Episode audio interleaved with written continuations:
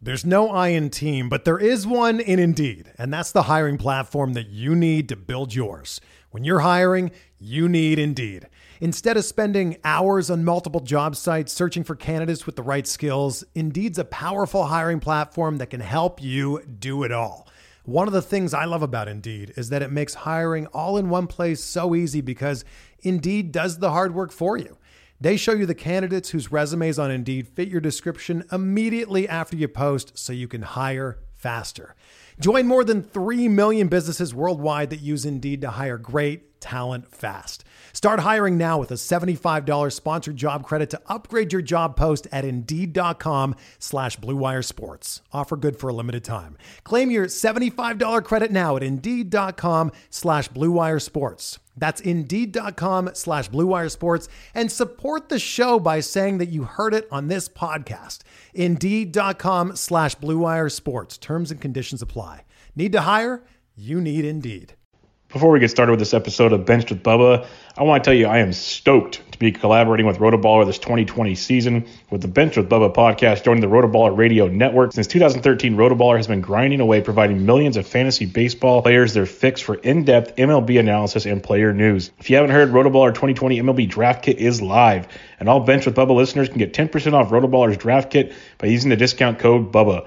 Rotoballer is home to the number one fantasy pros accuracy ranker, Nick Mariano. Nick's 2020 rankings and projections are available as part of Rotoballer's draft kit, along with printable cheat sheets, draft sleepers, and busts. More than 300 2020 player outlooks and tons of in-season tools. All this fantasy baseball goodness from Rotoballer is available for 10% off with a discount code BUBBA. Just go to rotoballer.com backslash BUBBA and get your draft kit today. They have tons of great stuff and you get premium with promo code BUBBA, DFS, all the goodies. Use promo code BUBBA, sign up at Rotoballer, get an extra 10% off with promo code BUBBA. Now to tonight's episode of Bench with Bubba.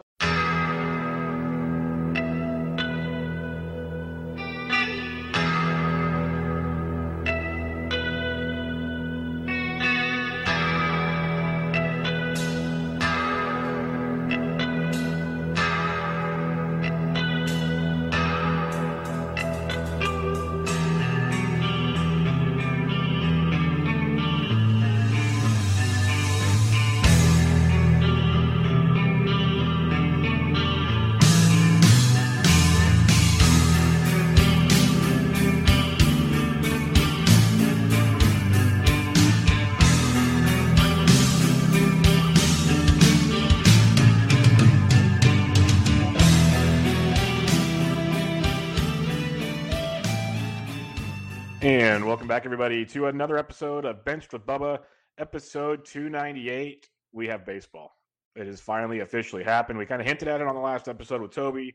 It's here, but uh, we have baseball to talk about. We have some strategy to talk about. And in order to talk strategy and different ways to analyze players and all kinds of cool stuff, I am honored and really looking forward to having a first time guest on the show, the one, the only Phil du- Dussault. I remember to pronounce it correctly. Find him on Twitter at Phil Dussault27. He is a 2019 NFBC main event winner, eighth overall. 2019 Memorial Day League winner, 10th overall. 2019 Draft Champions League winner, 14th overall. So he knows a little bit about this stuff, I'd say. Phil, how are we doing, man? I'm good. How are you? Good, good. It's a great intro. Putting pressure on me. no, no, trust me. It's uh, those are that's quite the um, the ledger, I should say, that you have there. That's a uh, quite the resume. That is outstanding stuff last year. How long have you been uh, playing in the NFBC? Um, not a not very long. I actually started in 2017. Um, I actually never played fantasy baseball before that. Um, and then I played fantasy football when I was a kid. I had my own website at some point. Mm-hmm. Um, so I was really into fantasy football. And then I think three years ago, I heard Chris and Jeff talk about the NFBC on their Sirius XM show. Uh, so I'm like, this sounds really fun. It seems better than football, more strategy, more stats. So I joined two main event leagues, leagues that year. Um, and surprisingly, I finished 12th, for, 12th overall my first year. So I'm like, I got all this figured out. This is easy. I can, I know how the main event works. And then the following year, I did four leagues and I didn't cash in any of them. So it was back to reality. yep. That's baseball at its finest, right there. That's uh, that, that's baseball, fantasy baseball. Any way you look at it, it's it's one of those games. And like you know, someone like I guess I'm technically in the analyst column, and you're you're well well smarter and advanced in the uh, analytical breakdown than I am. But one thing that that people, most people that do what we do and talk about it and play the game like we do, we understand how you can know what you're talking about. In the end, the end result, it's out of your control, and it's just the way it's going to go. Not everybody understands that, but uh, you just gave the perfect example, going from 12th overall to nothing to then you backed it up again in 2019. It's just a nice roller coaster ride of fun that we do in fantasy baseball. Yeah, we talk so much about the draft. We put so much time into it, all the rankings and everything. But mm-hmm. basically, half of it is fab in season, and it's figuring out who to stream, who to start, and that you you you have to do it to figure out how to do it. You can't just wing it. You have to learn it as you do it. So, um, and by playing, you get better at it, and that's the toughest part, I think, from from what I from my experience. And that's absolutely you're absolutely correct for one but it's absolutely crazy to think about now that I'm thinking about it because Fab, for many of us that play, not all, obviously, there's some elite Fab players out there, Vlad Sedler, uh, Scott Jenstad, and many others. And sounds like yourself if you're doing this well. But um, there's there's many of us that are still trying to figure out the formula. Like there's no exact science, but some guys have it pretty pretty close to good. Um, for a guy like yourself that said you didn't start playing really until 2017, to be able to pick it up that quickly and be that successful because you're 100% correct you have to be very good at fab or at least get the right moves in at the right dollar amounts and all that stuff to win leagues or contend in leagues. What um A, that's amazing. And B, like what kind of I don't know, what tips do you have for fab or what did you what kind of stood out to you to make you kind of pick it up that quickly type thing? Um I got pretty good at streaming relatively early. Um sometimes it's even just just putting in the work, finding the two star pitchers, finding out which hitters have four games in Baltimore that you can pick up from Monday to Thursday and then stream and then just drop them the following week. Um, and you can often pick those guys up for the two star pitchers more expensive, but the hitters sometimes are just a dollar. So it's, I think in the main event, I probably made more pickups than anyone last year. Um, I was going through five, six hitters a week, just finding out hitters with good matchups and, and then pairing that with my, with my better hitters um, the streaming picture sort of comes with experience, I think. Um, back in 2017, it was easier. Um, it was, I guess, they had the juice ball in the second half, but even 2018, um, teams didn't pull pitchers as soon. Um, last year was just a mess. If you were mm-hmm. trying to use two start pitchers, um, I mean, they were all mediocre. They'd go four innings and get pulled because they gave up three three runs, or they get pulled after 70, 75 pitches. Um, just because the juice ball more runs, they get pulled earlier, and you rarely get the win. Um, mm-hmm. so those two start pitchers, you'd I mean, you get seven, eight innings, six, seven Ks, you wouldn't get a win, and then it would just jump up your ERA in the whip. So um, that's one thing I learned last year, and I think the game is trending that way. The two star pitchers are going to be harder and harder to use. Um, where guys like Vlad Sedler and Scott Jenstad do well, um, if there's a guy that everyone's on, they'll know he'll cost 40, 50, 60, or 100. Um, mm-hmm. I don't have that knowledge yet. It's, I think it just comes with feeling. I don't know how they, they do it, but mm-hmm sometimes you get sort of attached. You look at a guy like, okay, this one's my guy. I think last year I was looking at Dinelson Lamet. I was reading reports that we started to, starting to pitch in single A. And I'm like, everyone's going to see this. Everyone's going to be on him. I think I bid 50 or 60 in all my leagues, and no one else bid on him. So I'm like, there goes the waste of $50 in FAB. Um. The more you read on the player, you, you sort of get attached to him, and it's hard to sort of take a step back.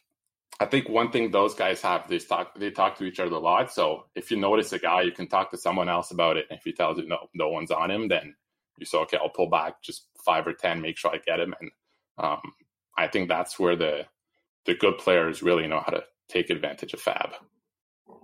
Yeah, there's a few things you said there that were right on. Is a they talk to each other a lot, and that definitely yeah. helps be able to have a sounding board to kind of go off of guys. There's definitely that factor, where they can flat out tell you no, don't waste your money on him. You're being silly. Like stuff like that. Like you might yeah. spend 30 bucks on him now, but you're going to drop him next week and he's going to ruin your team. So little things like that, that'll um, help you out in the long run. I think it is very interesting. Like you said, I think that's the hardest part for me is they do find a way, and you know, nothing's a perfect science, but they usually have that right idea on how to spend. Because you mentioned the Lamet thing, I love talking about. Um, like on our Monday show, once we have the season, we recap Fab from TGFBI and NFBC leagues and stuff, and kind of get an idea on how much certain players, like the popular players of the week, went for and whatnot. And it's crazy how each league varies so much. That's where I think the science of it's so tricky.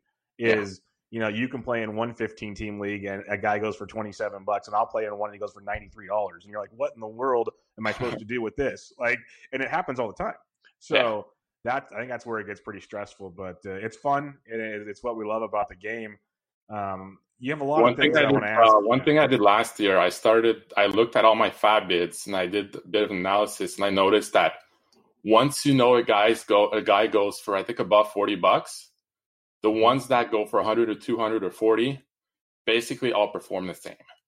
So interesting. Um, that's one thing I started one like the there was the big uh Fabapalooza with Austin Riley, yes. Willie Gahu, and all those guys that everyone just overbid. And I think the only one was Oscar Mercado who really paid off. Mm-hmm. Um, and he was the cheapest one. So that's one thing I it might have been just last year that was like that, but um that's sort of what I this is gonna be different with the short season.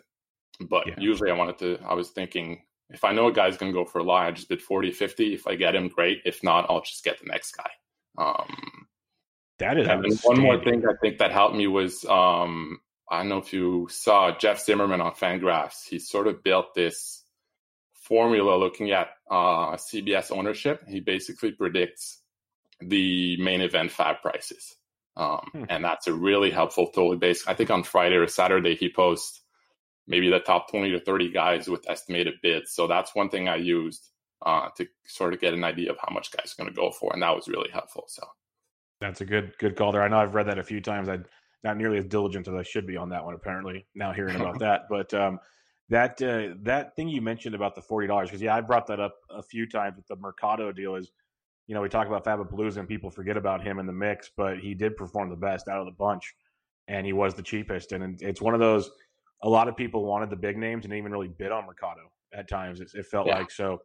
That's an interesting thing. I, would love to see how that goes forward. I know this year will be a little difficult, obviously, but some other ideas.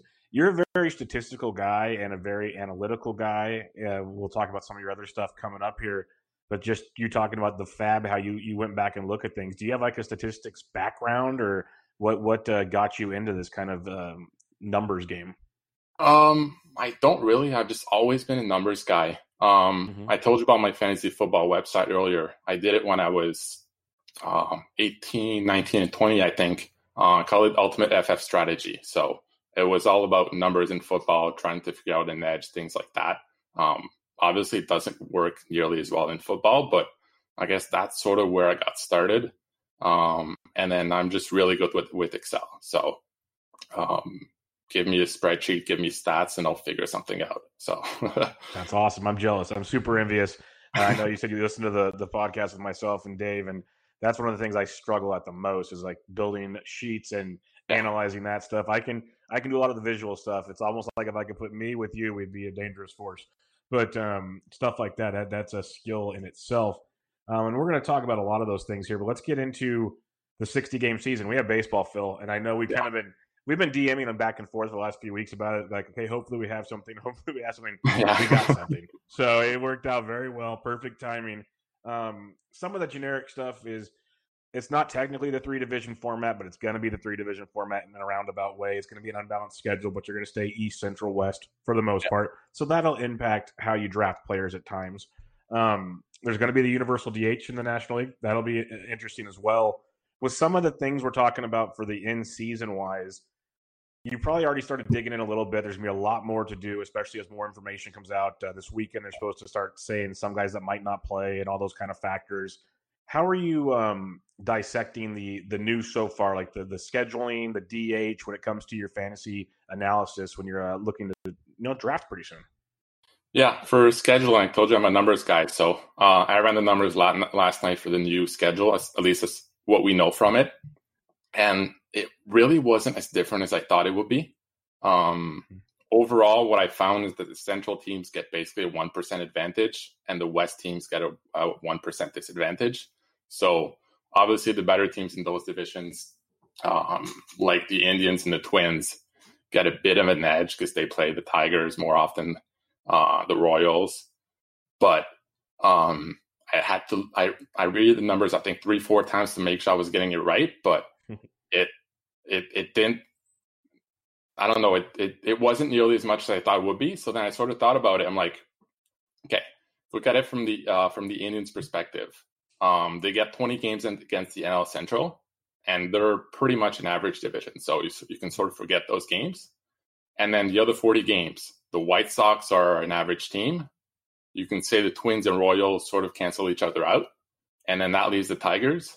Um, in a normal season, they play 19 out of 162 against them. So roughly 7 out of 60 for a short season. And then this year they're playing 10.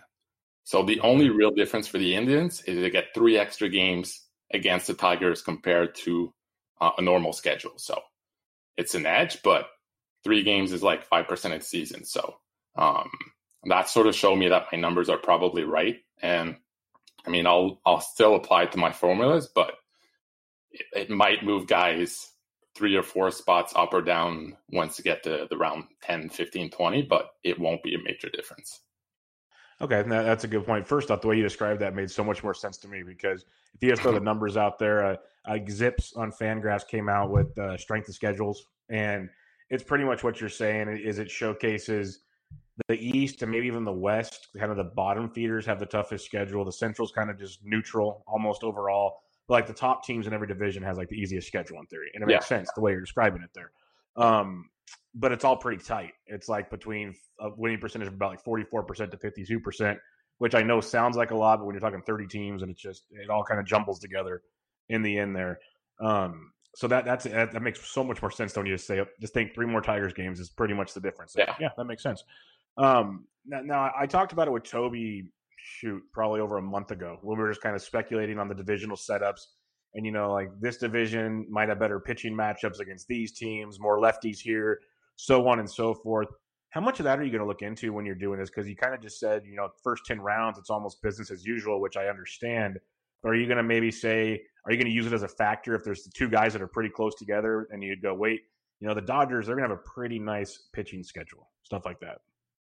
Um, probably not, because I think it sort of gets to um, you're sort of picking at things and you don't know if it's going to be that game that it's going to come out against a righty or lefty. I think my plan was mainly just to get more starters.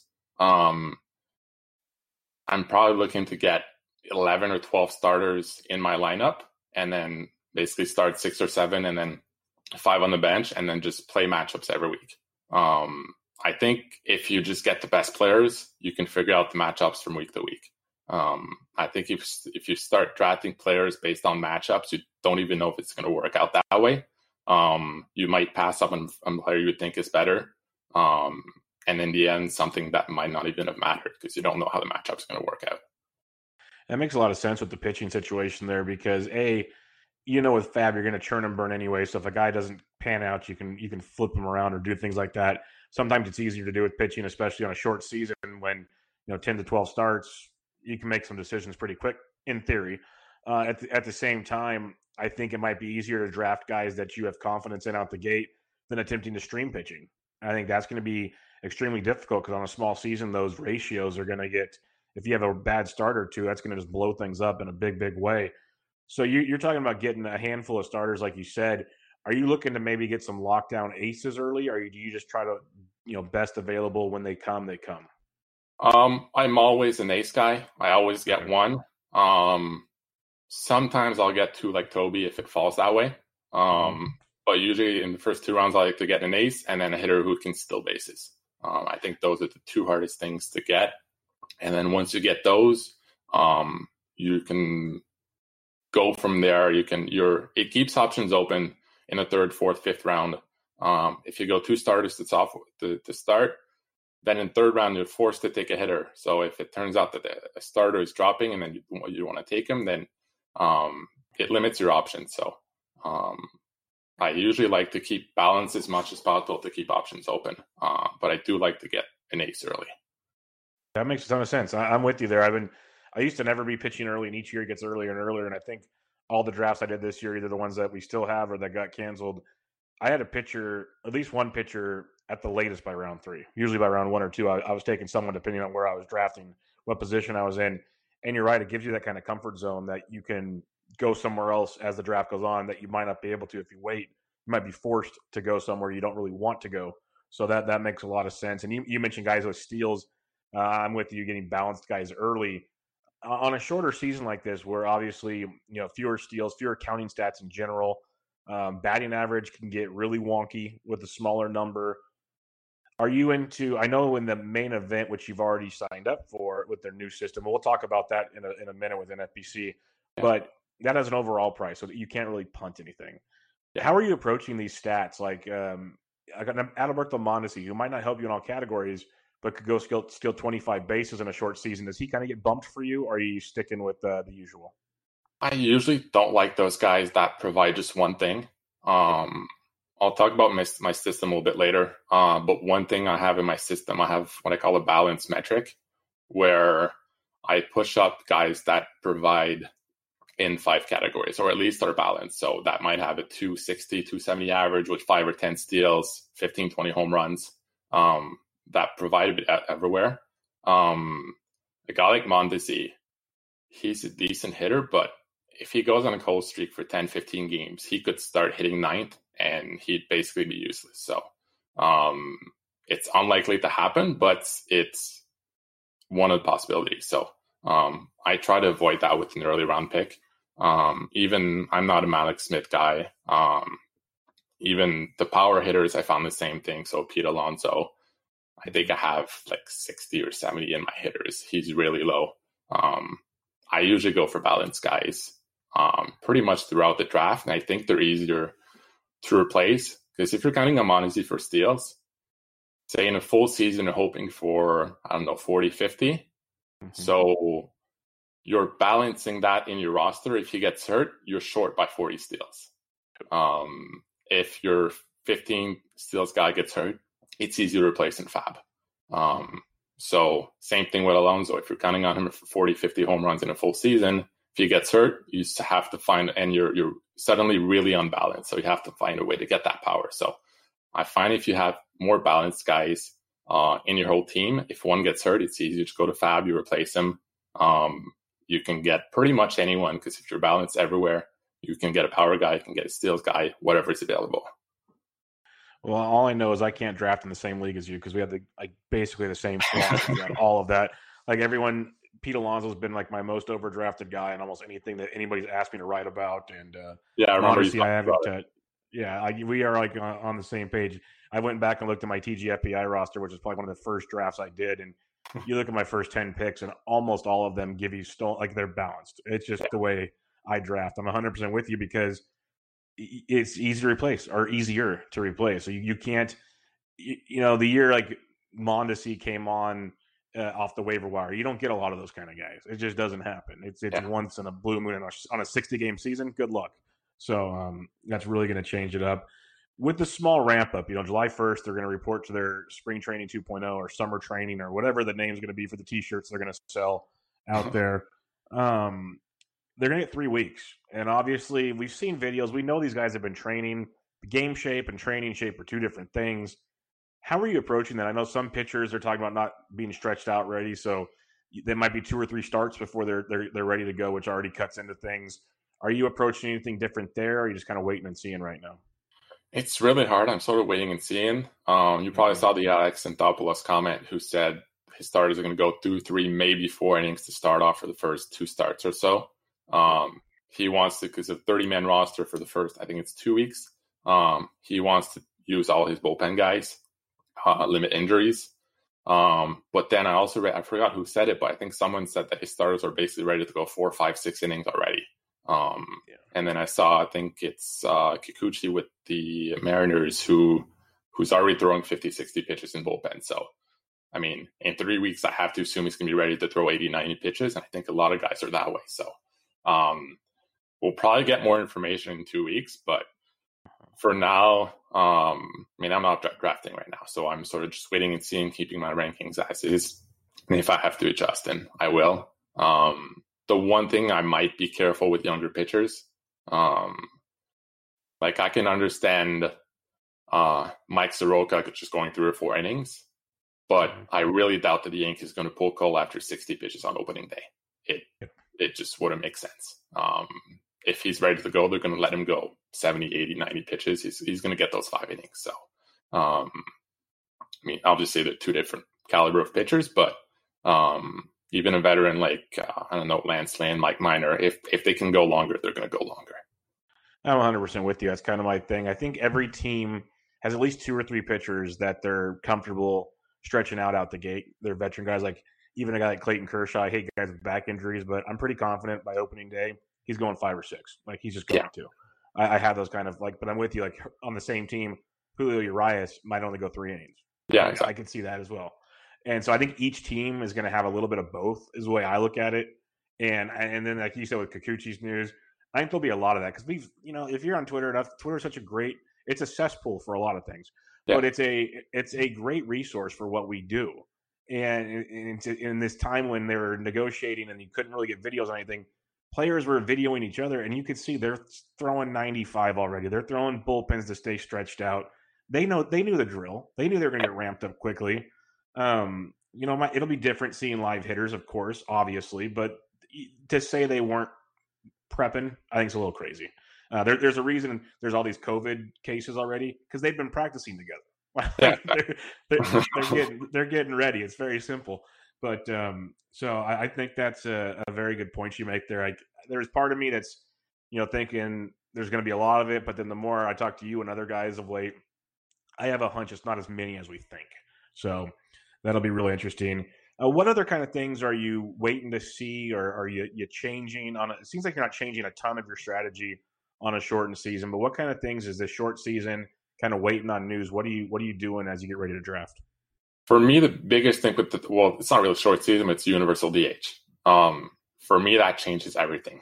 Um, I did the math, I think, three different ways. I think uh, Steamer came out with the updated projections last night, um, and it has a huge impact. Um, in terms of ERA, I think it might be 0.2 or 0.3. It's not huge, but if you do that for ERA, for whip, strikeouts go down by, I don't know, maybe 5%. Um, wins in innings pitch probably stay the same. But once you add all that up in terms of value, um, in the early rounds, obviously it doesn't affect because guys are spread out. But once you get in the middle rounds, NL pitchers are going down five spots and AL pitchers are going up about five five spots to, I guess, balance that out. Um, it changes all my rankings. It's yeah. not a lot of people. Like everyone's talking about, um, like the 15 new hitters that are going to be the DH, get the playing time. But um, for the pitchers, it changes everything. No, that makes a ton of sense. Yeah, steamer and depth charts have been updated. Glad you mentioned that because I didn't even know it. I just went and pulled up Fangraphs.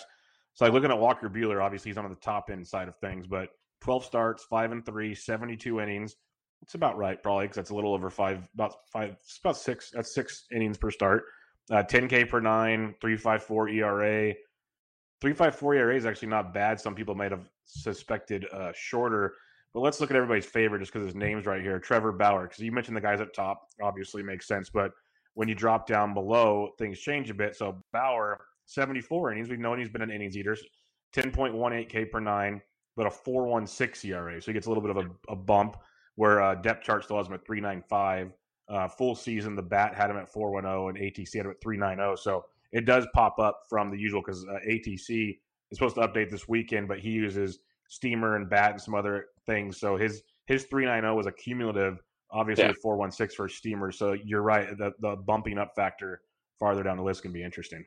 And even last year, um, Hyun-Jin Ryu with the Dodgers, he moved to the Jays, and then mm-hmm. last year was one of the best pitchers. I know he's not as, as durable, does go as deep into games, but this year no one talked about him because he was back in the AL. So adding the NLDH is basically the same thing as we're doing with him. Um, we sorted automatically because his projections came out early. We say, okay, he's lower, higher ERA because moving to the AL, but now you're doing that for all pitchers. Um, Another great, great way to explain it right there. Just like you did with other things. That's like such an easy way to explain it because, well, because like, and you look, you pull up his, you know, last year two three two. Sure, that was a little ambitious. Like you repeating that was gonna be difficult even if he stayed on the Dodgers.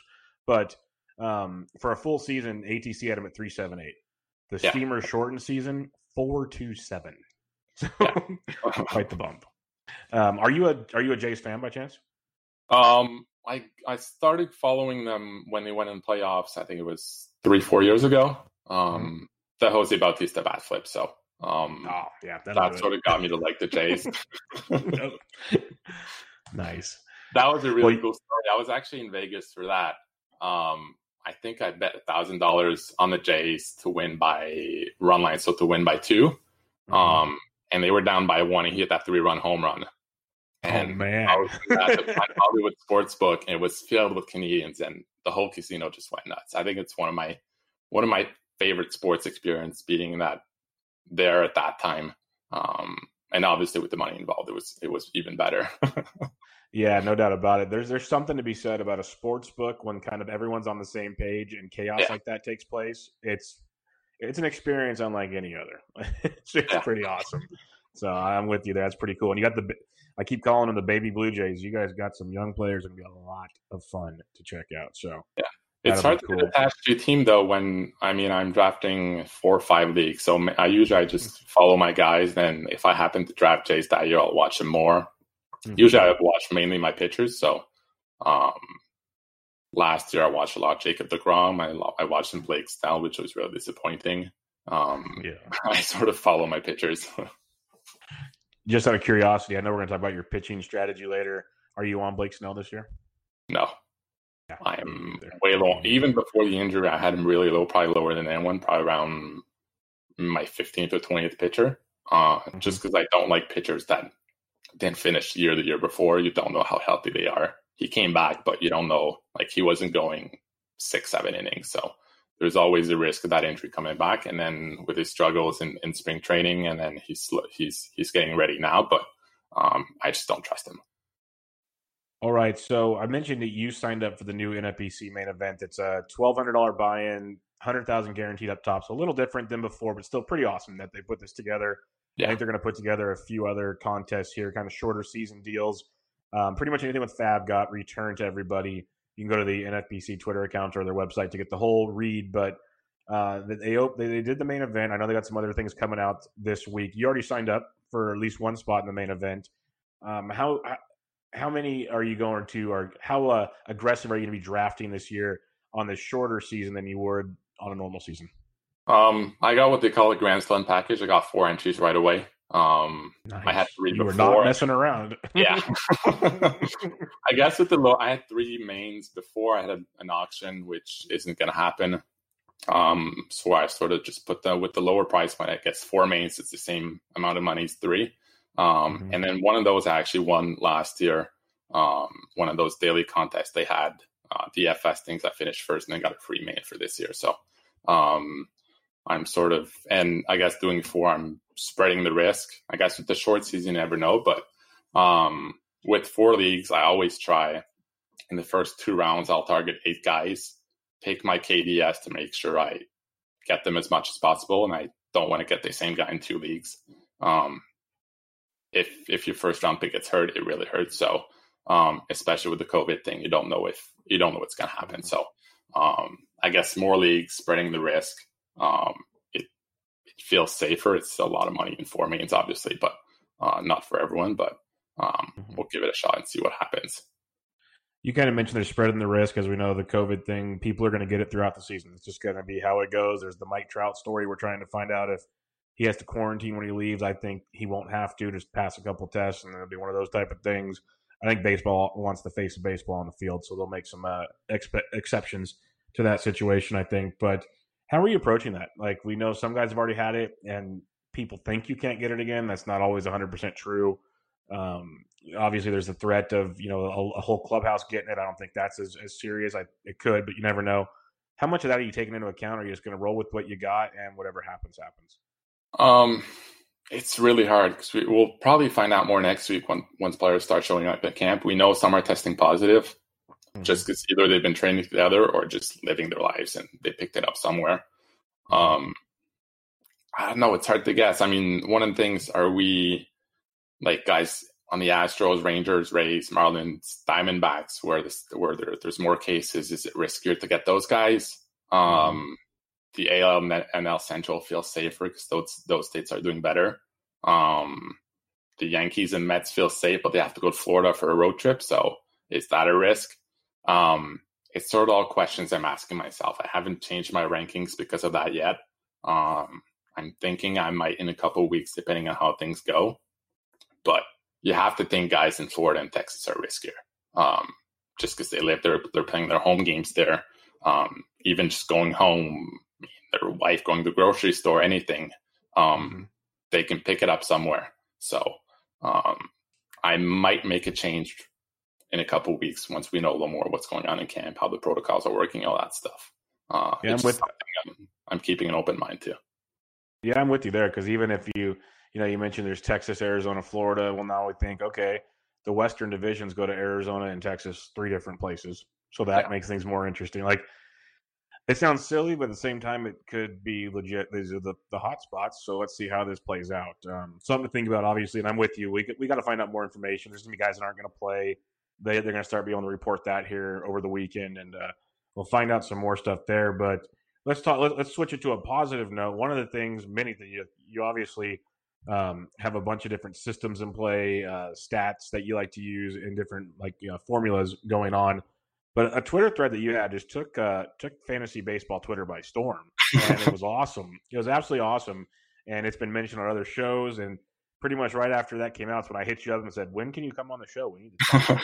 so um, this is really good stuff here, and it, it was fun because it was a big discussion point. It started with like Rob Silver and some others saying, hey, on a shortened season, universal DHs, starters aren't going to be as valuable. You want hitters, all these things. You kind of proved that's not correct. So, can you explain your whole thread and we'll kind of break it down a little bit of how starters value and, and, and hitters' values on a short season kind of differ? Yeah, for sure. Um, basically, I'll start with sort of how to do it. In my spreadsheet, I have data since 2016 uh, where I can compare ADP directly with end of season stats. Uh, so I started with that, and then I got stats from the first 80 games, which at that time we were hoping for 80 games, um, just to compare the two. Um, this is more statistics, but statistics, but in terms of R squared, um, obviously when we're if I take the ADP compared with end of season and half season stats, we're obviously better at projecting full season stats because it's a bigger sample. Um, but on for the half season, we lost twice as much accuracy for hitters than we did for for starters. So um, that was sort of one thing. Then when I find something like that, I always try to figure out why um, to make sure my numbers are right. Um, and the one explanation I, I, could find is that if you look at, I know Jose Ramirez last year, he was horrible in the first half. It can happen to other hitters. Um, and then Josh Bell later was great. So uh, but then someone like deGrom or Cole, you know, you know they're going to get their strikeouts. So even if they have a really bad half season, I think Cole even had like a four ERA for I don't know if it was first half, but at least through maybe five ten starts, um, they're going to get their Ks. So that'll give you a floor and value. Um, and I think that's the bigger thing with hitters. If they go a cold streak, they're not getting average home run runs or RBIs. They're getting nothing. So um, and then the other thing I looked at, um, I wanted to see where the top players came from. So I took um, from since 2016, uh, basically the top 11 hitters and five pitchers per round uh, per year. Um, and then 30 of the top 44 hitters at the halfway mark were drafted in the first five rounds. So that's about two thirds. And then 19 of the top 20 pitchers, um, 19 of the top 20 starters um, were drafted in the first five rounds. So um, you can probably look at main event results last year, but I bet that a lot of teams that did well either had Cole, Verlander, I think Strasburg, one of the top pitchers, had one of those guys. Um, if you want to compete, you probably need a top five pitcher, and to get that, you have to draft one in the first five rounds, even for just half half season stats. So um, I know some people were talking about going six, seven, eight straight hitters and then going with, with mm-hmm. starters just because they feel they're more volatile. But um, sure, deGrom can have four or five ERA, but Joe Musgrove can have a seven ERA. Um, they can be good, but they can be even worse. So, um, do you want to take that risk, or do you want to get go with someone safer who's going to get you Ks? Might have a worse ERA, but he could also have a 1.5 or 2 ERA. So, um, it doesn't change my strategy that much. I told you I always, I always want to get an ace. Um, one thing I might do is get a second pitcher earlier. Sometimes I wait, uh, but this year I might try to get another one at least in the third or fourth round, just to make sure I have a, a better base uh, for my starters. Uh, based on the analysis I did, I, I, think I want two starters in the first five rounds. That, that's amazing stuff there because, as, as you know, and people that listen to my show enough, I do the bat flip show with, with Toby, Mr. Pocket Aces himself, and it's been a discussion many many times we've had we've had on the show, and he slowly grows on me. Like I started doing mock drafts with two aces, and like I see the appeal, and I feel like my my way to evaluate hitters, I can take hitters late much more efficiently than I can pitchers. And I think that kind of also correlates to what you just said there is, you know, sure, you can go after Joe Musgrove. He might have a big season. That's great and all. But for every like Lance Lynn who had a big year last year, there's 20 guys that just completely bomb yeah. or more. Like whereas in the first couple rounds, these aces, the Degroms, Verlanders, Scherzers, Coles, even Buehler, those type of guys, maybe one out of five goes bad. Stuff like yeah. that. Like and that's if, if they stay healthy, they're pretty much surely going to be good. Especially the top five. Like last year, I think Aaron Nola uh, struggled a little bit, but even then he wasn't that bad. Still going in third or fourth round this year. So um, hmm. Snell got hurt, but other than that, um, they usually perform if they stay healthy. Yeah, and health we can't predict health. You you, yeah. you draft on you draft on talent and whatever the projections say, whatever your model is, whatever you use, you draft for that. Health you can't factor. If you're making something that factors in health and that's accurate, my goodness, you go buy lotto tickets because you're you're crazy good. But um, I'm starting to like buy into it slowly more and more. I told him the other day he still hasn't sold me on the real mutant. still not 100 percent there. I start to on a shorter season. That can be a discussion we can have in a bit. I start to see the validity a little more. But when it comes to the pitchers, especially on the shortened season, I even I literally just was on a different show earlier today, and I'm thinking, okay, say you take a Cole, Degrom, Verlander early, even if they struggle ratio wise, they're probably going to get you wins because the teams they're on, which are going to be super important this season because they're going to be harder to get for starters, especially if they're not going deep into games. And secondly, even if they struggle, they're probably going to get you if they're on, they're going to get you close to 100 strikeouts, yeah. which is ridiculous on a shortened season compared to, say, a Joe Musgrove later in the round. like that, yeah. that gap in that counting stat alone is going to be tremendous. And I think if that's where you can adjust in season, if you have a Cole and he has a bad ERA, um, if everyone has a bad ERA, you can always punt ERA and WHIP in season, just go for K's wins and then go for third place at things. I actually did that in in an auction last year. Um, I think I had one good starter um, who started struggling. I think it was Scherzer. He got hurt a little bit and he wasn't as good as I'd hoped. Uh, and then everyone I drafted later was just awful. So I'm like, I'll just get two star pitchers. I'll I'll I'll punt ERA and WHIP, uh, get K's wins as much as I can. And I was I was last after two months, and then I made it up to I finished fourth. I was second or third at some point. Um, and I tried cashing. So that's that's I mean it's not winning, but you can always try. You can adjust in season, um, or if you get the K's, uh, you can always get a third closer or middle reliever who's going to help with those mm-hmm. ratios a little bit to balance that out. Um, once you do well in one category, you can adjust in season. Um, you, you mentioned something there, and we'll throw one of Dave McDonald's questions out here because I was going to ask it to you anyways, and it fits in here. He he was asking, "What are you doing with closers this year?" You just mentioned a middle reliever. And something I've been thinking about is due to ratios. You get a couple big guys early, and then you got like the Pomeranz, the Lugos, those type of guys are going to go. They're setup men, but they might run like Knebels that might run into some saves, but they're good ratio guys or strikeouts. Do you foresee yourself going that route, loading up on closers? How do you handle the bullpen uh, situation on the shortened season?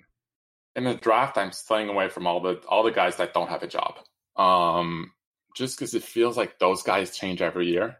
Pomeranz was great last year, but uh, well, he converted to reliever last year, but we don't know how he's going to do this year. Uh, Amir Garrett sort of came out of nowhere last year. He did well for the first half. Um, there's always guys that show up. In the past, I think Ryan Pressly was doing great. Also last year, um, there's guys everywhere in FAAB that show up. So if I want ratios, I know I can find a middle reliever who's doing well. And relievers, it feels like there's more of a hot streak kind of thing if they have it or they don't.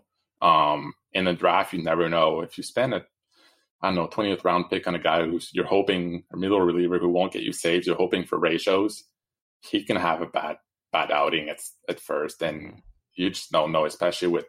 I mean, would you feel comfortable starting Pomeranz the first week and hoping for two three innings? You don't know how he's to do. Um, you don't know what starters either, but at least starters you're you're getting Ks, you're getting possibly wins. With relievers, you need uh, you need ratios. If you don't get those, you're getting nothing. Um, yeah, very good point. I am bumping up closers though. For me, closers, anyone with a job, um, usually normal season, you have six months to find. You have the trade deadline four months in. You can be tra- trade deadline for five weeks this year, but I don't think there's gonna be as, as many trades. Um, more teams are gonna be in it. Um, closers get hurt, closers lose their jobs. You can try to find closers on FAAB, but this year, um, I'm getting at least two, maybe three closers with a job. Um, it feels like because they they just went up. I mean, their their value, if you look at it um, from a stats perspective, you say every week, every time they go out, they have I don't know five percent chance of losing a job. So the shorter the season, the smaller the chance of losing a job. And then if they rack up, I don't know, five, six, seven saves in the first month, and then they have two blown saves, you just drop them, they lose the job. You got half season worth of saves, um, which in a full season is three months, and you'd be happy with that. So, um, and it'll be if if a closer um, comes up in FAAB, people are going to spend six, seven, eight hundred on it, and then you're limiting all your other options. So, um, I'd rather get my saves in the draft, and then even if I have to, um, even if it hurts my hitting my starters a little bit, um, it's just one guy. You're going to find. I mean, what are the odds of a hitter that you pick in round 20 to outperform a hitter in round eight in a short season? Maybe 40%. percent mm-hmm. And then what are the odds of a closer, or I guess a middle reliever in round 20 outperforming a closer who has the job um, in round eight? It It's a lot less than 40%. So that's sort of how I look at it. Um, I want to get those saves, even if I pass on hitters I like. Uh, I want to get those saves locked in. That's a very good way to look at it. Um, I, I, I did a lot of research before. I guess before we knew everything was going to be shut down, I did drafts before the uh, spring training finished, and they still did drafts till like sometime in April. So at about 60, 50 to 60 drafts, uh, online drafts in both segments I was looking at. And after things got shut down, when there was, you know, the Arizona plans and all those other plans showing out there, closers were moving up the ADP already then. Yeah. Uh, so that that was already a thing happening. So this makes it makes sense. It's one of those things I've told people with the closers. I, I'd go and either you get really really aggressive and get some studs, or it's like quality or quantity is the way I look at it. Either that or you go get like three or four middle like tier three or four guys, which I know are riskier because they might lose their job, but on a smaller season, like you said, it might be tougher to lose your job type situation. All depends. But I guess in the end, you're you're, you're looking more eight round eight, so you're talking like the Kenley Jansens, the Chapmans of the world, stuff like that. So you want yeah. the the big guys that are on good teams that got pretty locked in jobs.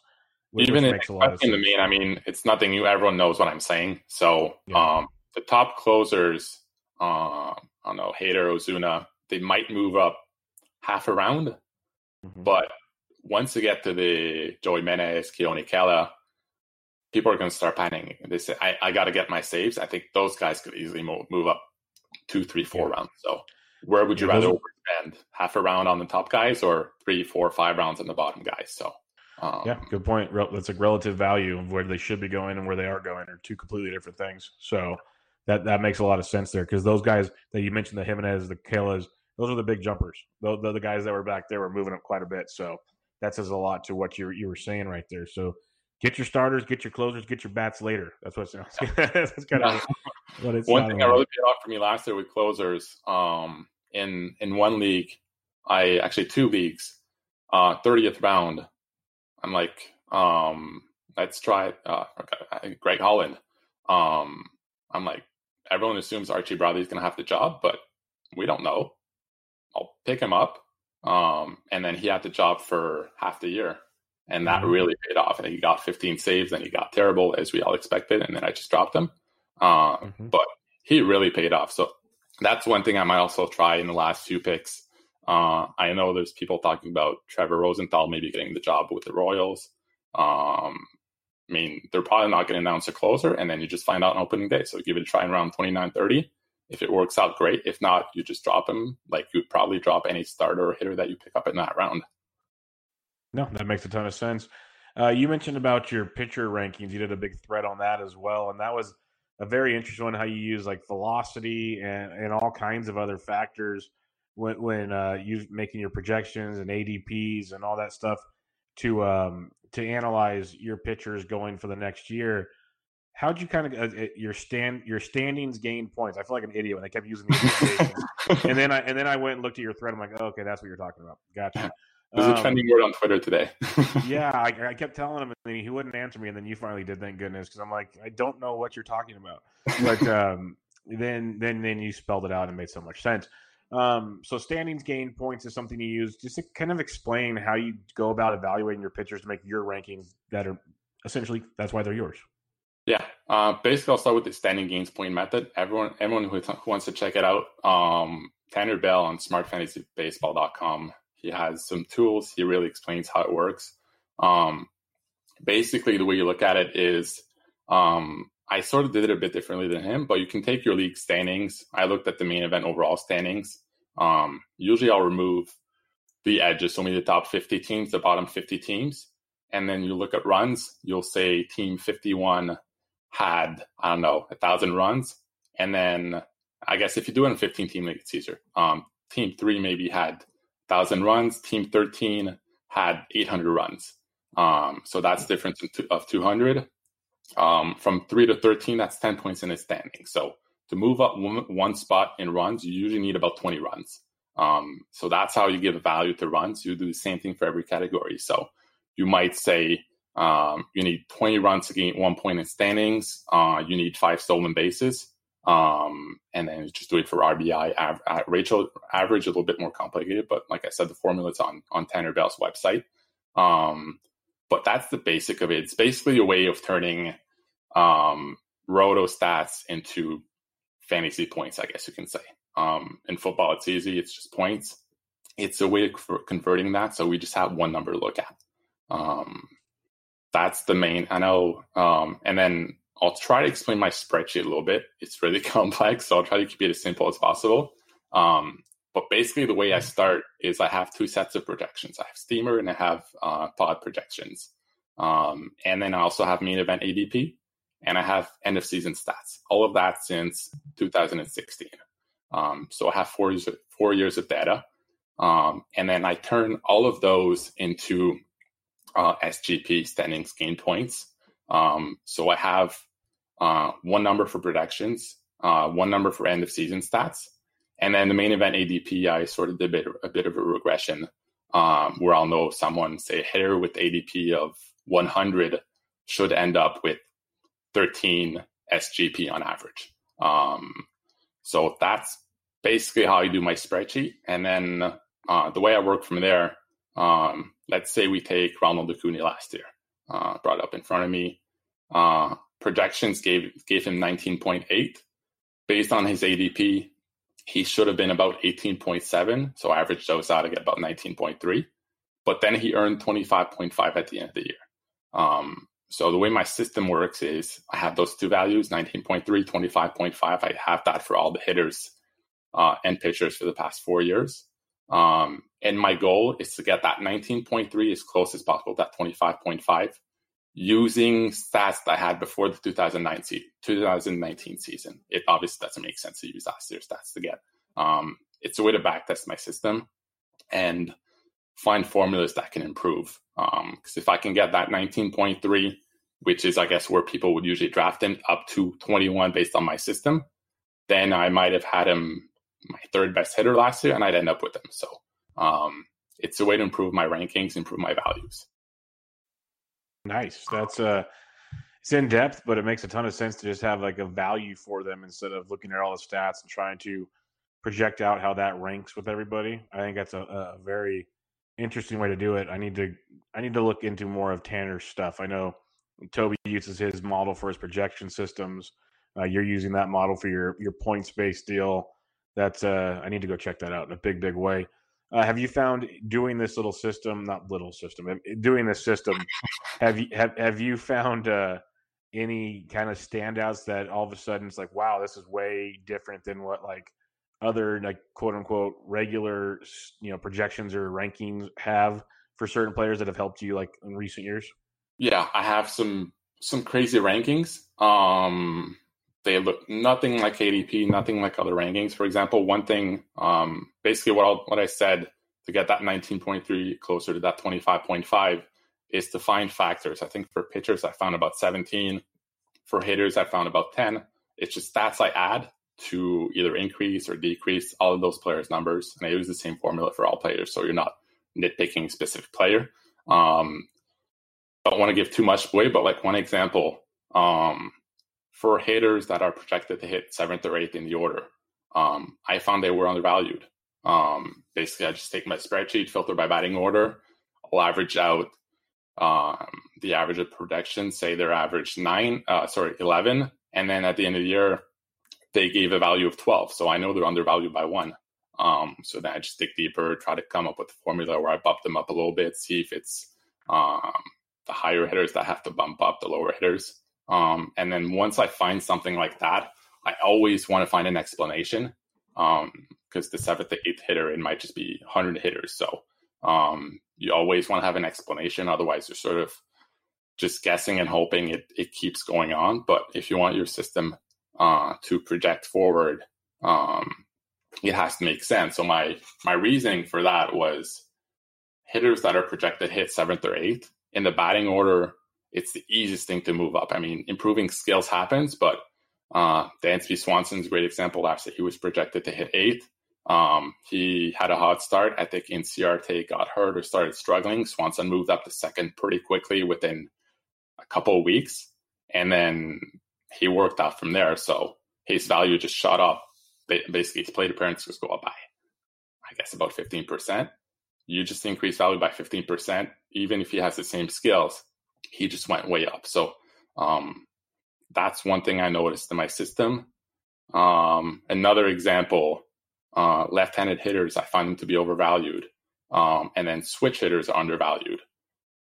It when you think about it, um, especially in the middle rounds, like a guy around ten, you hope a left-handed hitter um, is going to get full playing time, but if he hits 150 after two weeks, he's going to start platooning. He's got he's not going to hit lefties.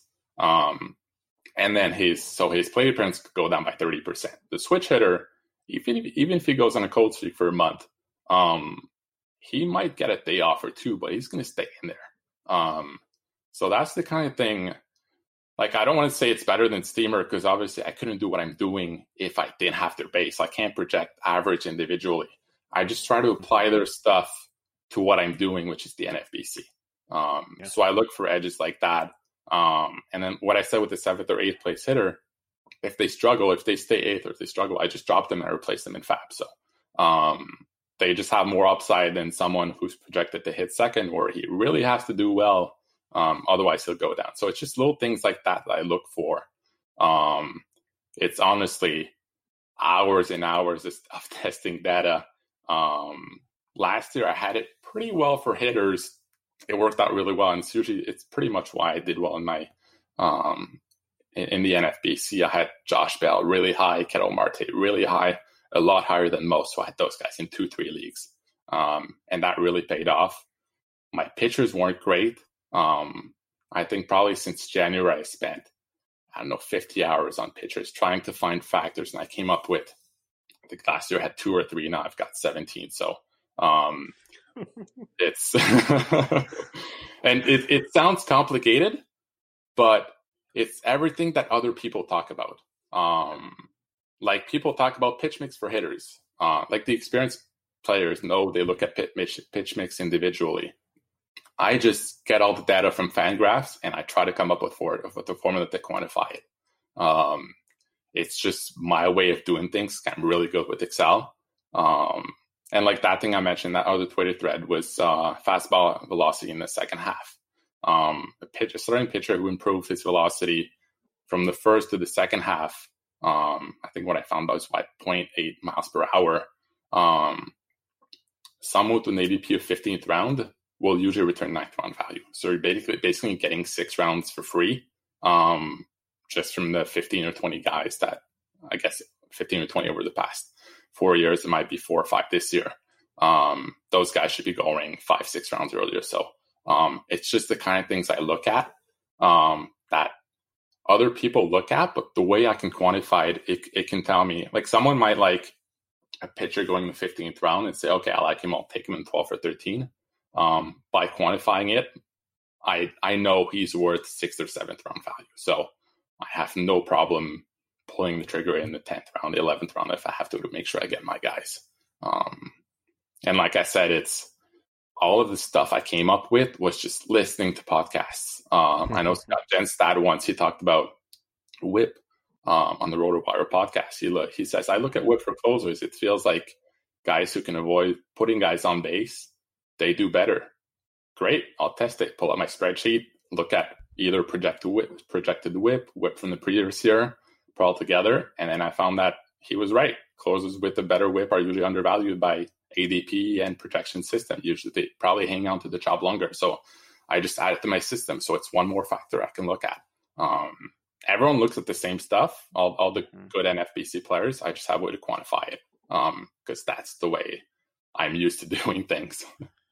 I'm absolutely fascinated with this. I'm literally just sitting here listening, going, "My goodness!" Like, the, I, I, love it because you're right. We we all look at these numbers like it, it, in different ways. Someone or some group are looking at one or all of these numbers in, in a roundabout way trying to justify and look at who's better this way, why we're drafting this guy, so on and so forth. But the way you test it and quantify it and gives you it gives you that upper hand because as you know, especially in, in big main events, NFBC leagues, if you can find that guy that's five rounds undervalued and, and so maybe you take him a round or two earlier so you make sure you get him, that is tremendous. Like that is game changing type stuff. If you know when and where to take a guy maybe a little early, because we always talk about, you know, you go get your guys, especially in those big events and so that always kind of throws ADP out a little bit. But if you know, hey, this uh, player A is six rounds undervalued, well, I'll jump maybe two or three rounds and, I'm going to go get him. So that's a, that's a big difference. You mentioned Josh Bell, Ketel Marte. They obviously had tremendous years last year. So that's that's awesome stuff. I'm looking forward to seeing how that plays out for you this year because I know you're going to keep tweaking it with the the 60 games and all that and seeing where all that factors out. But uh, let's get into some listener questions. We got quite a few, and it's going to cover a litany of what we've been talking about here. And the first one I sent you in the DM, it came from a couple days ago. It's just an interesting one, and you don't have to name a bunch of guys if you don't want to, because we're kind of still figuring everything out. But Swanzilla at Swing If You Swan Two asks, who climbs up the ranks in fantasy baseball this year with short season based on schedule and universal DH in a points league? So I know you, I guess your only points league maybe is the DC, maybe not at all. But um, what are you looking at with uh, the like the guys that kind of get a boost from the shortened season? Um, it's not a whole lot from the shortened season. I don't see a whole lot of difference. It's mainly universal DH. Um, obviously the guys that are going to go up the most are Ryan Braun, who's going to regular playing time now for sure at DH. Uh, he's probably going to stay healthier as well. You got Jesse Winker. Um, Cespedes with the Mets apparently is going to be DH. Um, and then someone like Realmuto, I think he's going to get he's going to play pretty much every day. He's going to catch maybe 50 games and be DH for five or 10. So, um, guys like that, that I like, um, they're the guys going to move up the most, guys that get a new job. So, um, and one more thing with the universal DH that we people don't really talk about, um, it's 15 new jobs. So it's 15 new hitters in FAAB um, with regular playing time. Um, every week in FAAB, I find there's always maybe 5, 10, 15 hitters that maybe the righties playing three lefties that are going to play three games. Now it's been extra 15 guys. Um, so that's one thing to keep in mind when you're drafting that hitters are going to be easier to find in FAAB that they, than they've ever been. Um, at least that's the way I look at it. That's a good point. Another reason to go get those pitchers and fill the hitting in later. Uh, I like that. It's a very good. I haven't heard that point yet. That makes a lot of sense. Uh, Mike Carter at MDRC0508. He has what is the biggest impact of the short season on your strategy, Phil? Um, probably, um, like I said, with Universal DH, I'll lean pitching a little bit earlier. Um, yeah, it's probably the, the, the extra pitcher that I'll get early that we talked about. Um, and what I said about the DH, the extra jobs. Um, I'm probably going to get a base of nine or ten hitters, and then just wait. Make sure I get my starters. Um, I think in a short, it's it's partly short season, uh, partly just the way baseball is trending. Um, with the Rays, believe doing two three innings, uh, doing the opener, follower, all that stuff. Uh, the Braves that might have their starters go two, three, four innings. Um, I just want to have access to more starters on my roster, and the better they are, the better chance there is that they're going to go five innings from the get go. Um, and I think later in training camp, we're going to get an, an, idea of which guys are ready to go four or five innings. Um, and those wins that you can get in the first week or two are going to be really valuable. If you can pick up four or five wins and someone who has younger pitchers that just go four innings that don't get anything, um, I think that's going to be huge. Um, yeah, I'm with you there. I think, I think that's very big. I think more for me, it's like the more emphasis on the starting pitcher, like you keep saying, and then just get those balanced guys. Like really get those balanced guys because every little like three, four, five steals from each guy you have is going to be tremendous this year. So yeah, stuff stuff along those lines. Uh, Mike Carter has another question for us. Um, who is one guy you moved way up your draft board, and who is one guy you've moved down? I, am still working on my updated rankings. I'm gonna have them out July 1st. Is my goal. I know you said you're still waiting on some news on stuff too, but I guess for me, I'll say Realmuto's moved up my board. I, I talked about it last yeah. week. You just mentioned him. He's a guy. It makes so much more sense to me now on the shortened season playing time with the DH. He's a guy that moved up my board for sure. What are some guys for you? Um, like I said the, the, earlier, the guys that are going to move up the most are the closer with the job. And I think you're going to see that with ADP, the Mark Melancon, Keone Kela, Joe Jimenez, and all those guys. Um, I expect them to move up four or five rounds in the main. Um, and I'll probably move them up my rankings as well, almost as, just as much. Um, and then the guys going to go down are the other guys, the Will Smith, the Emilio Pagan. Um, they don't have the job to start. Um, you don't want to take, you don't want to hang, hang on to those guys for a month, hoping they start getting saves.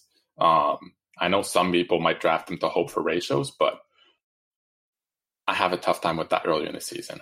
Um, and I know the guys that are going to move up, the popular answer that I hear everywhere is uh, Jesus Luzardo. Um, hmm. I'm going to go on a bit of a rant. Um, I know everyone's talking about that. He's going to move up. There's no uh, pitch limit. You got to get uh, no innings limit. Sorry. Um, he's going to go. Usually, I think they were talking about 130, 140 innings in the short season. Go. He can go deeper, but like he's not going to pitch six innings per start. They're going to start two, three, four innings, and then maybe for his last eight, nine starts, he's going to average five, five and a half innings. So um, if you put that over a full season, it's going to end up being the same 130 140 that we talked about. And he's a guy that, from what I saw, he's probably moving up two, three, four, five rounds. Um, yeah. And for me, that's just crazy. Um, yeah, Luzardo's moving up way too much. And yeah.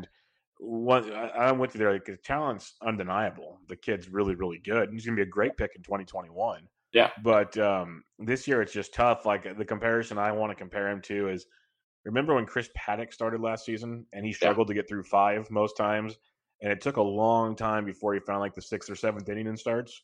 Yeah, I could see similarities here. I'm with you there. Yeah, exactly. And I think I read. I think he went his career. I think he went over five innings in the majors only once or twice.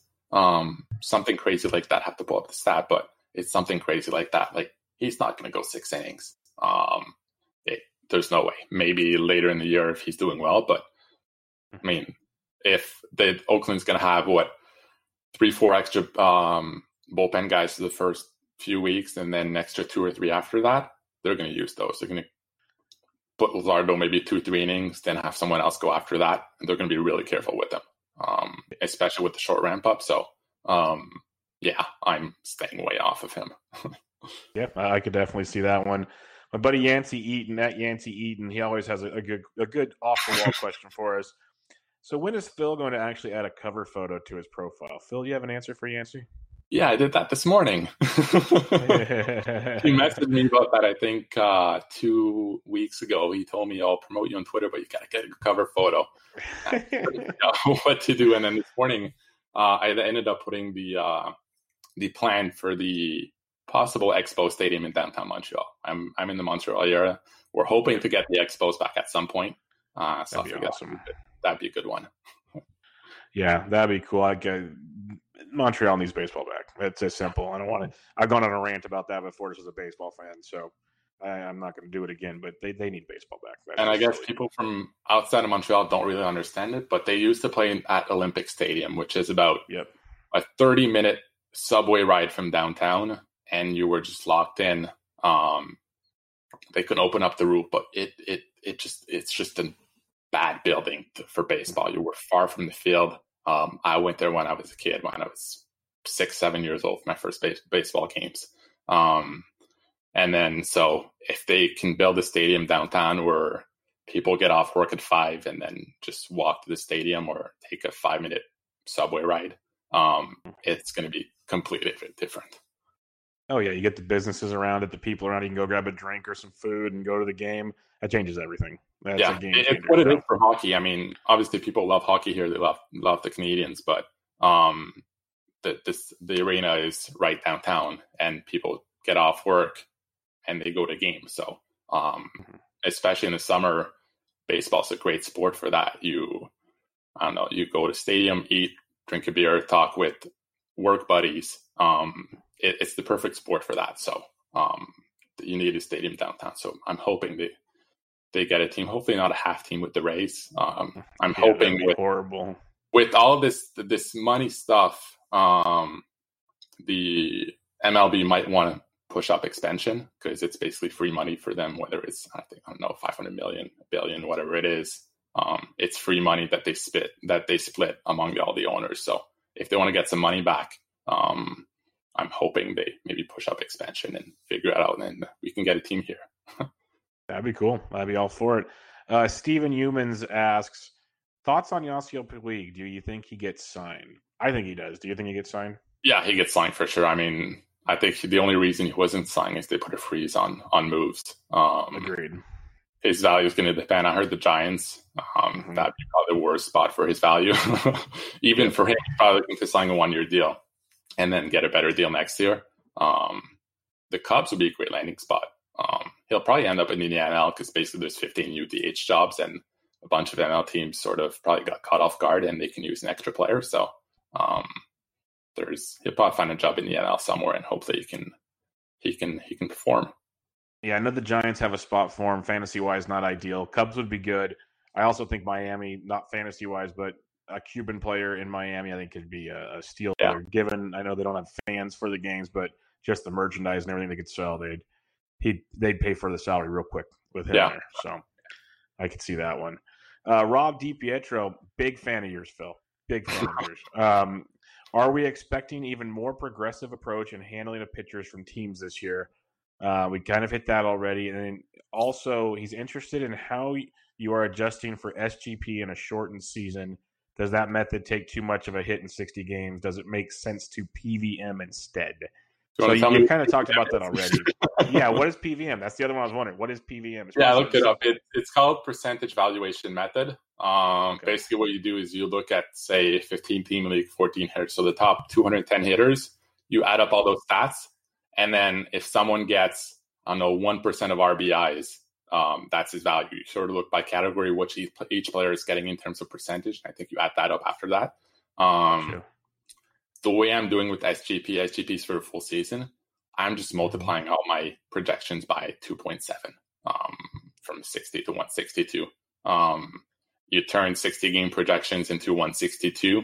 Um, and I think that's about it. Obviously, for me, I told you my whole system is built around SGP, so I'm not going to change everything up just because the short season. Um, mm-hmm. I'm just multiplying steamers projections and pod projections, which I'm, I'm hoping are going to come out. Multiply those by 2.7, and then use the same system I'm using as I've always done, and hope hope it works out. Sweet, sweet. Um, yeah, because PVM, no idea. But um, I think whatever method yeah. you use, though, I mean, people are thinking PVM is better. There's a big debate. Um, you always have to adjust. I mean, I use SGP. I told you I calculate based on the standings, but you always have to adjust uh, based on your league. Um, the way I do it, I think Rod, Rob Silver would, would love this. He loves mock, mock drafts. Um, big fan. I, do solo mock draft, so it's even more exciting. Um, basically, I just take my spreadsheet, sort by ADP, pretend I'm team eight, whatever. Um, and then the top seven draft just based on ADP. I make my pick, and then everyone drafts based on ADP. Um, and then it's a great way to test things out because I usually try to get the top guy in my rankings. I do the whole draft. It takes I don't know thirty minutes, um, mm-hmm. and then I look at my team. Is it balanced? Is it uh, do I have more stolen bases in my short and stolen bases? You do that for a few spots in the draft. So instead of doing mock drafts that don't matter, you just sort of do it for yourself in Excel really quickly. Um, and it's a great way for positions as well. If in your rankings, every time your pick is up, you always have shortstops at the top. Well, maybe you should bump them down because you're, what you're going to do is you're going to end up dra- drafting shortstops in the fourth and fifth round. And then in the 10th round, 11th round, 12th round, the top guy in your rankings is shortstop. So you're going to look further down in your rankings just because you took shortstop earlier. So um, I try to adjust my rankings that way for position scarcity, for by category. And once I do solo mock drafts, like I like to call them for fun, um, and once I know I'm building balanced teams, and I can pretty much every time take someone in my top two or three in my rankings, it tells me, and I end up with a balanced team, it tells me, okay, my rankings are pretty good. I'm valuing categories properly. Because um, even based on SGP, if you value steals perfectly, if people are pushing them up, you have to push them up. Um. It's so no matter what method you use, you can use PVM, you can use whatever method you want. You have to adjust it based on what you ex- what you expect your league to do. Where do you do these solo mock drafts at? I just do it in Excel. I, I take my oh, okay. my rankings. I have ADP on there. I just sort by ADP, and then gotcha. I'll just put an X for one through seven, and then okay, I'm teammate. Who's the top guy? Okay, I'll take. I'll drop down a few spots, take my guy, and then nine. I just put X's for ADP and so on. So I assume everyone drafts gotcha. based on ADP, which isn't perfect, but um, it gives an idea of in the average draft, or say everyone drafts based on ADP, who's going to be available to me at at every pick. Gotcha. Uh, Steve Waymer asks, as a follow up, or actually, yeah, the follow. Do you weight all categories equally in generating player values, or do you weight them differently based on reliability of underlying projections like Ks or more than walk, market trends, in season ability, something along those lines? So, are they all equal, or do you weight them differently? Um, on the pitching side, I trust the SGP. Um, I mentioned earlier with pitching, I think it's pretty easy to adjust in season. Um, if you're doing well in ratios, you can take a chance with two start pitchers. Um, if you're struggling in ratios, you can you can try to punt them if you want just to cash, um, or you can just try a couple middle relievers if you're already doing doing well in Ks and wins. Um, there's always options for hitting. The one category I'll bump up is probably stolen bases because I don't want to be short in stolen bases.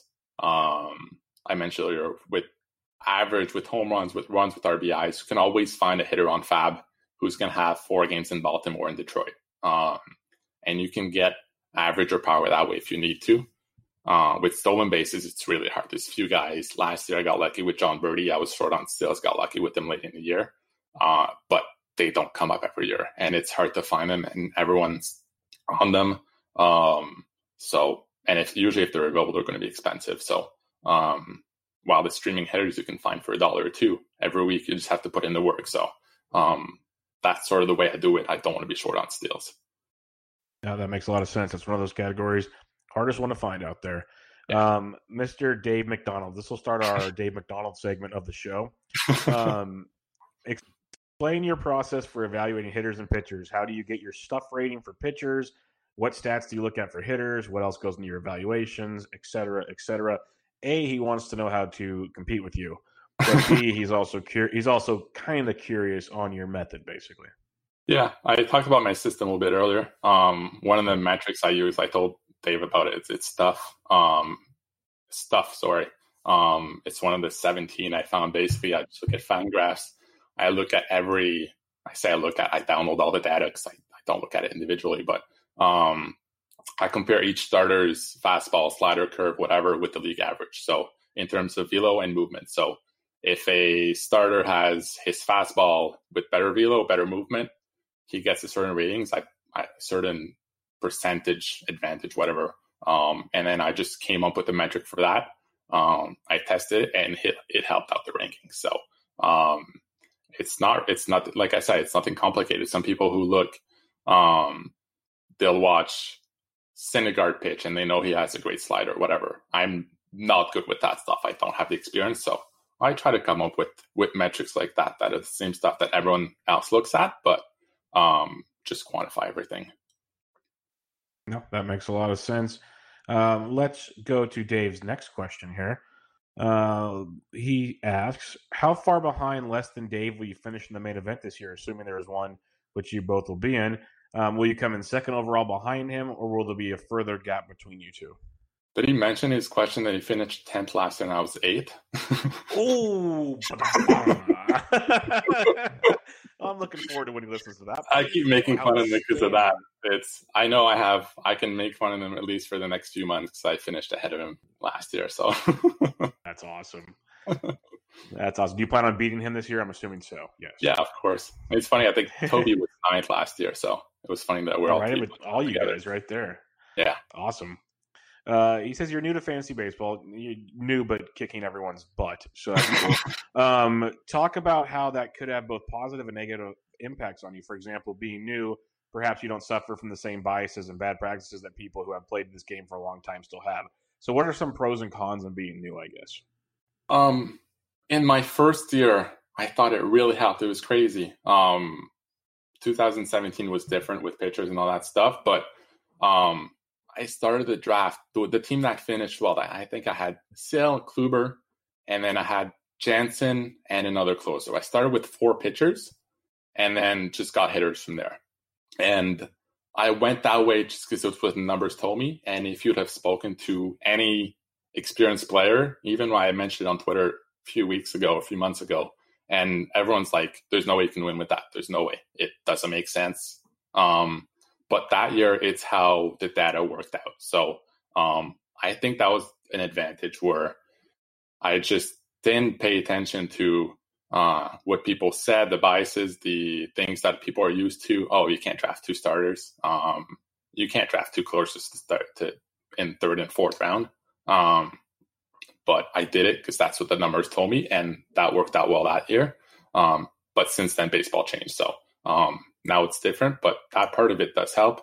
Um, the one thing that's tougher is um, I don't have the baseball knowledge that other people have. Like I said, someone's going to look at someone's slider. Okay, that's good. I got to be on that guy this year.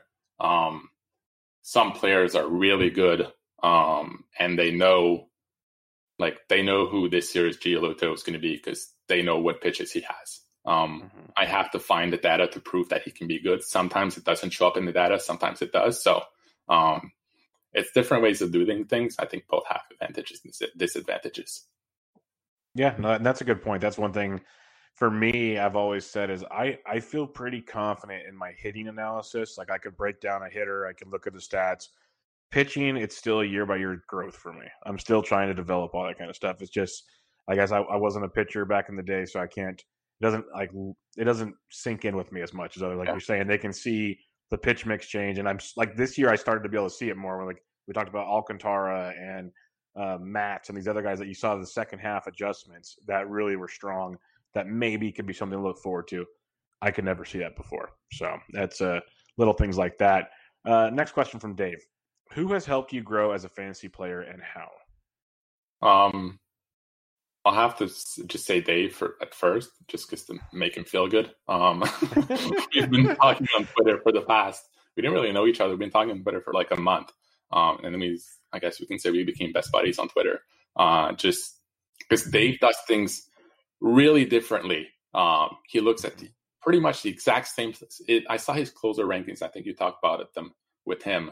Um, I have rankings that are really similar to him, but I do it totally different way. So um, just bouncing ideas off of him. He tells, okay, I look at that. Okay, I'll see if I can add it to my system.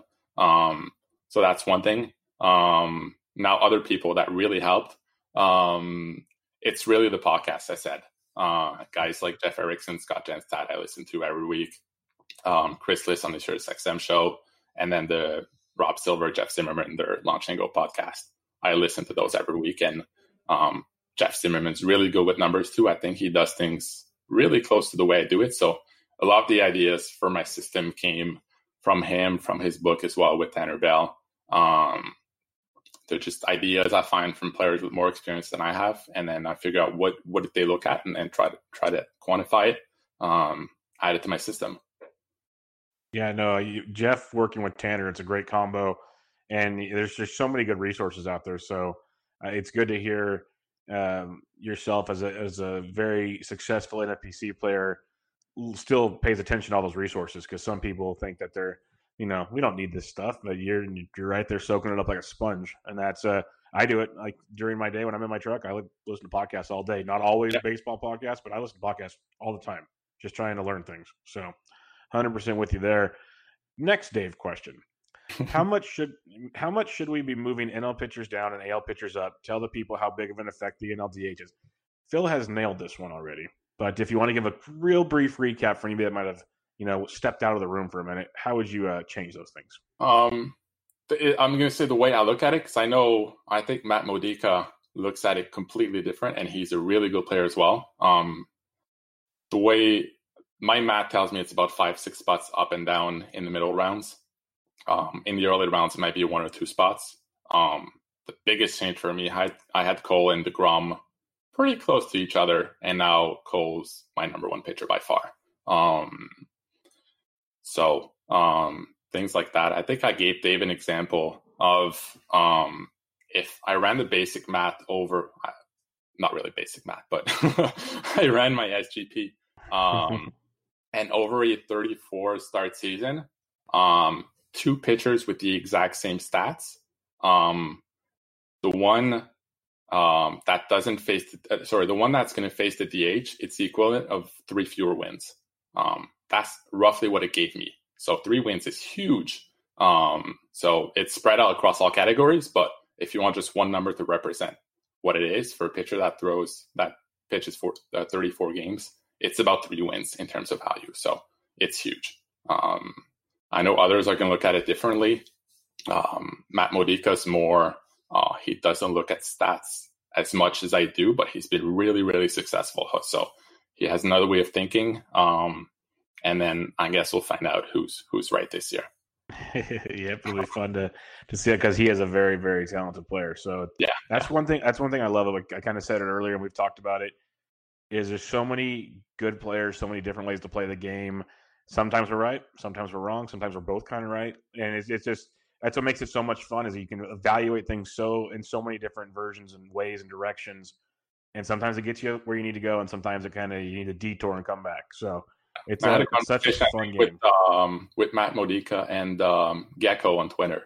Um, both of them are great players, and we have three different ways looking at it. Gecko was I'm sort of doing the same for all pitchers, uh, and Gecko was um, he's looking at it pitcher by pitcher. Some pitchers get were better against other pitchers, so uh, they're going to move down more. Some pitchers weren't as good, so it won't make as much a difference for them. Um, it's just different ways looking at it, and we don't know exactly what's going to be, but um, we're taking our best guess and hoping hoping we're right. No doubt about it. Uh, we already hit on Dave's closer question, so we're good there, and that takes us to the last question of the night from Dave. Um, what do you think will be the differentiator that separates the overall winning team? He says his in the NFBC this year. So, what do you think on the shortened season when we're all trying to speculate? You know, the craziness that's going to take place, whatever it is. What do you think the differentiator is between the winning team and everybody else? If Dave wins, it's going to be roster construction and then risk management, and he's going to talk about that for the next six months, maybe longer. So I don't think we want that to happen. um, I think if you get through the season, um, it won't be that much different than previous years. Obviously, you you're gonna want you always need above average injury luck. So this year's going to be above average injury and COVID luck, um, which is hard to predict. You probably, like I said, there might be small indicators early on, but um, if it get crazy, if it gets crazy where there's a team with 10, 15 players that test positive, um, they're going to change something. So um, if we get through it, I think it's going to be the same as the other years. Um, draft the right players, make the right moves in FAAB, and hope for the best. Yeah, for me, I, have thought about it a bit. It's, I think it relates to your FAAB answer there. I think it's going to be who can decide to get like really get the drop a guy faster, not yeah. hold on to him as long. Because yeah. you know, in a longer season, you can have a couple weeks or a couple bad starts or something to kind of see how it goes before you you pull the pin. Whoever can decide, you know what, this is not going to work. I need to go the fastest and the most accurate. That's going to be the person that really has some success. Yeah, yeah, you're right. Especially with um sometimes it happens with um 50-50 closers. He mm-hmm. gets saved one night and then you don't know next night it's someone else. And then figuring out do you keep that guy? Do you start him? Do you drop him? Um because mm-hmm. if you start someone who thinks he's going to be a closer, you put him for a week, he gets nothing.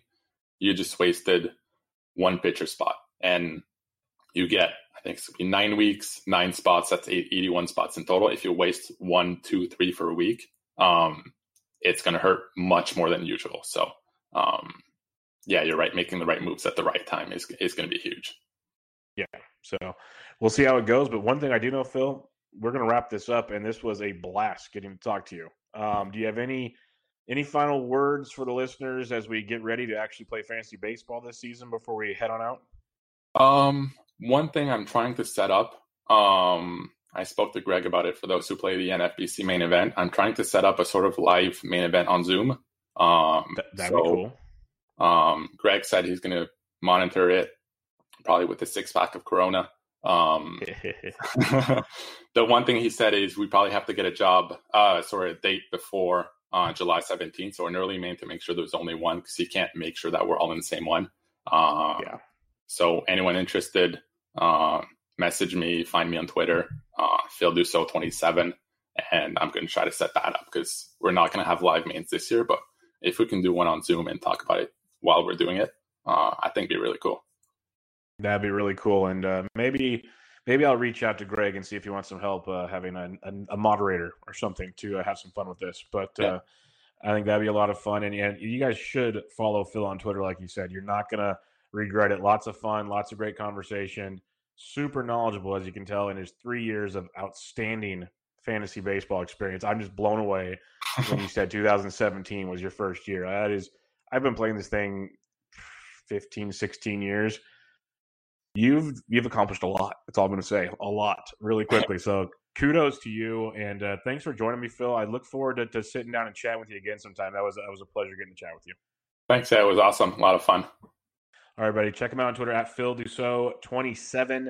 Uh, you're not going to regret it. But everybody, this was Benched with Bubba, episode 298. Talking, we have baseball. That's all I'm going to say. We have baseball. And I'll catch you guys later.